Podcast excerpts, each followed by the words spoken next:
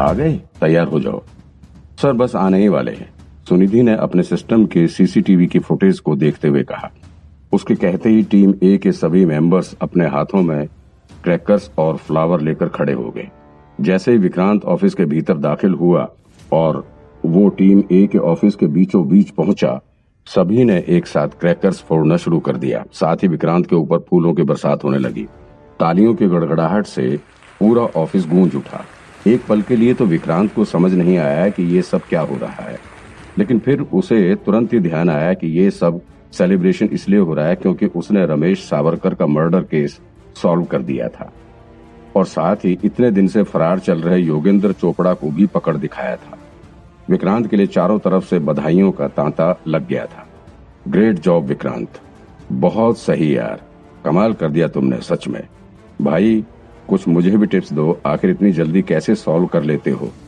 एक के बाद एक आकर सभी विक्रांत की तारीफ़ कर रहे थे और उससे हाथ मिलाकर जा रहे थे। विक्रांत भी हंसता हुआ सभी का अभिवादन स्वीकार कर रहा था। सर, मैं तो अभी तक सावरकर मर्डर केस की फ़ाइल ही रेडी कर रही हूँ। आप कितना काम करवाएँगे मुझसे? मेरी उंगलियों में दर्द होने लगा है। सुनिधि ने मुस्कुराते हुए कहा, हे हे, लगे रहो लगे रहो। विक्रांत काफ़ी अच्छे मूड में लग रहा था। उसने सभी को थैंक यू बोलते हुए कहा, आज सब लोग लंच के लिए सी फ़ूड रेस्टोरेंट पहुँच जाना। लंच मेरी तरफ़ से होगा। ओ wow thank you Vikrant. Vikrant की तरफ़ से पार्टी का ऐलान सुनकर सभी खुशी से झूम उठे। तभी वहाँ संगीता भी पहुँच गई। उसने विक्रांत के कंधे पर हाथ रखते हुए कहा हाँ भाई, पार्टी तो बनती ही है। चार केस चार मुजरिम। बहुत पैसे कमा लिए तुमने तो। शाबाश विक्रांत। अच्छा सब लोग ध्यान से सुन लो। अभी साढ़े दस बजे ब्यूरो चीफ आने वाले हैं। उन्होंने इम्पोर्टेंट मीटिंग बुलाई है। सभी को मीटिंग में जाना ज़रूरी है। तो प्लीज़ साढ़े दस पर वहाँ पहुँच जाना। ओके और अभी बहुत सेलिब्रेशन हो गया है। सब लोग काम पर लग जाओ। ऊपर से कोई कंप्लेंट नहीं आनी चाहिए। संगीता का इंस्ट्रक्शन सुनते ही सभी पुलिस वाले अपने काम पर वापस चले गए। फिर संगीता ने विक्रांत की तरफ़ देखते हुए कहा, तुम पहले रितेश के पास जाकर अपना स्टेटमेंट रिकॉर्ड करवा दो।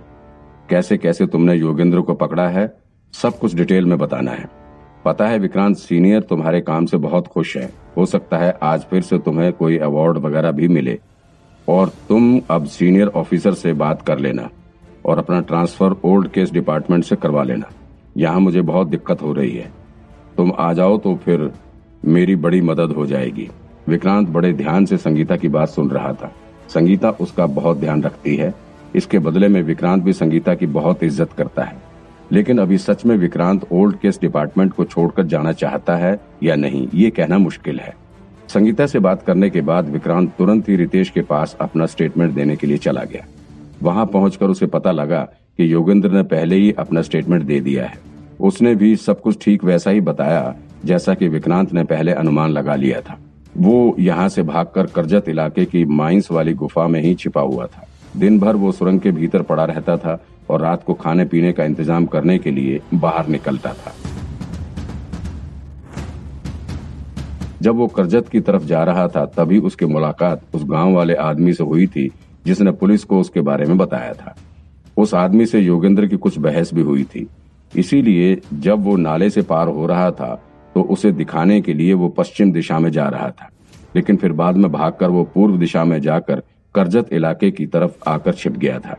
इसीलिए उस गाँव वाले आदमी ने पुलिस से कहा था कि उसने योगेंद्र को पश्चिम दिशा में जाते हुए देखा था और फिर संगीता उसी दिशा में उसे ढूँढने में लगी हुई थी। वो तो विक्रांत ने ना जाने कैसे आइडिया लगा लिया था कि वो करजत के पास छिपा हो सकता है। तब जाकर वो पकड़ा गया, वरना संगीता और उसकी टीम महीनों उसे ढूंढती ही रह जाती। विक्रांत ने अपने स्टेटमेंट को इस माफिक रिकॉर्ड करवाया जैसे कि वो कोई सुपर हीरो हो।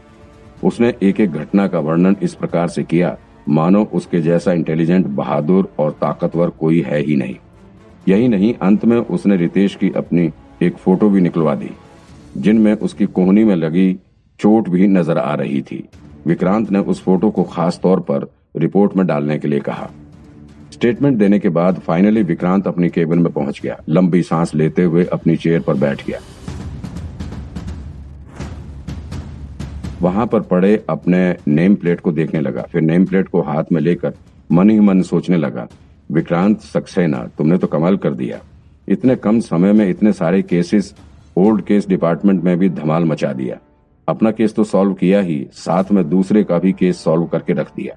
वाह अब मुझे कोई नहीं पछाड़ सकता। इस ऑफ़िस में हर कोई अब मुझसे इज़्ज़त से बात करेगा और वो पुष्कर का बच्चा, उसकी अकल भी अब ठिकाने लग गई होगी। साला बहुत बकबक करता था। ए, लेकिन है कहाँ वो? बहुत दिन से देखा नहीं उसको। उससे मिलना तो बहुत ज़रूरी है। अब साले की शक्ल देखने में बहुत मज़ा आएगा। विक्रांत सोच ही रहा था कि वहाँ पर सुनिधि हाथों में कॉफ़ी का ट्रे लिए हुए पहुँची। सर, ये लीजिए, आपकी स्पेशल कॉफ़ी। शुगर एक स्पून ही डाला है। आप कल रात काफ़ी थक गए होंगे। लीजिए और माइंड फ्रेश कीजिए। हम्म थैंक यू। सर, मैंने सुना है कि आप जब योगेंद्र को पकड़ने के लिए गए हुए थे तो वहाँ से कोई कुत्ता भी पकड़ कर लाए हैं। सब बता रहे थे कि वो कुत्ता क्रिमिनल्स को पकड़ने में एक्सपर्ट है। कुत्ते का नाम आते ही विक्रांत मन ही मन सोचने लगा, हे भगवान, अब इसे कौन बताए कि वो कुत्ता क्रिमिनल पकड़ने में नहीं, बल्कि सिर्फ़ गू ढूँढने में एक्सपर्ट है? विक्रांत ने सुनिधि के सवाल का जवाब देने के बजाय खुद ही उससे सवाल पूछ लिया, ये पुष्कर कहाँ है आजकल? दिख नहीं रहा।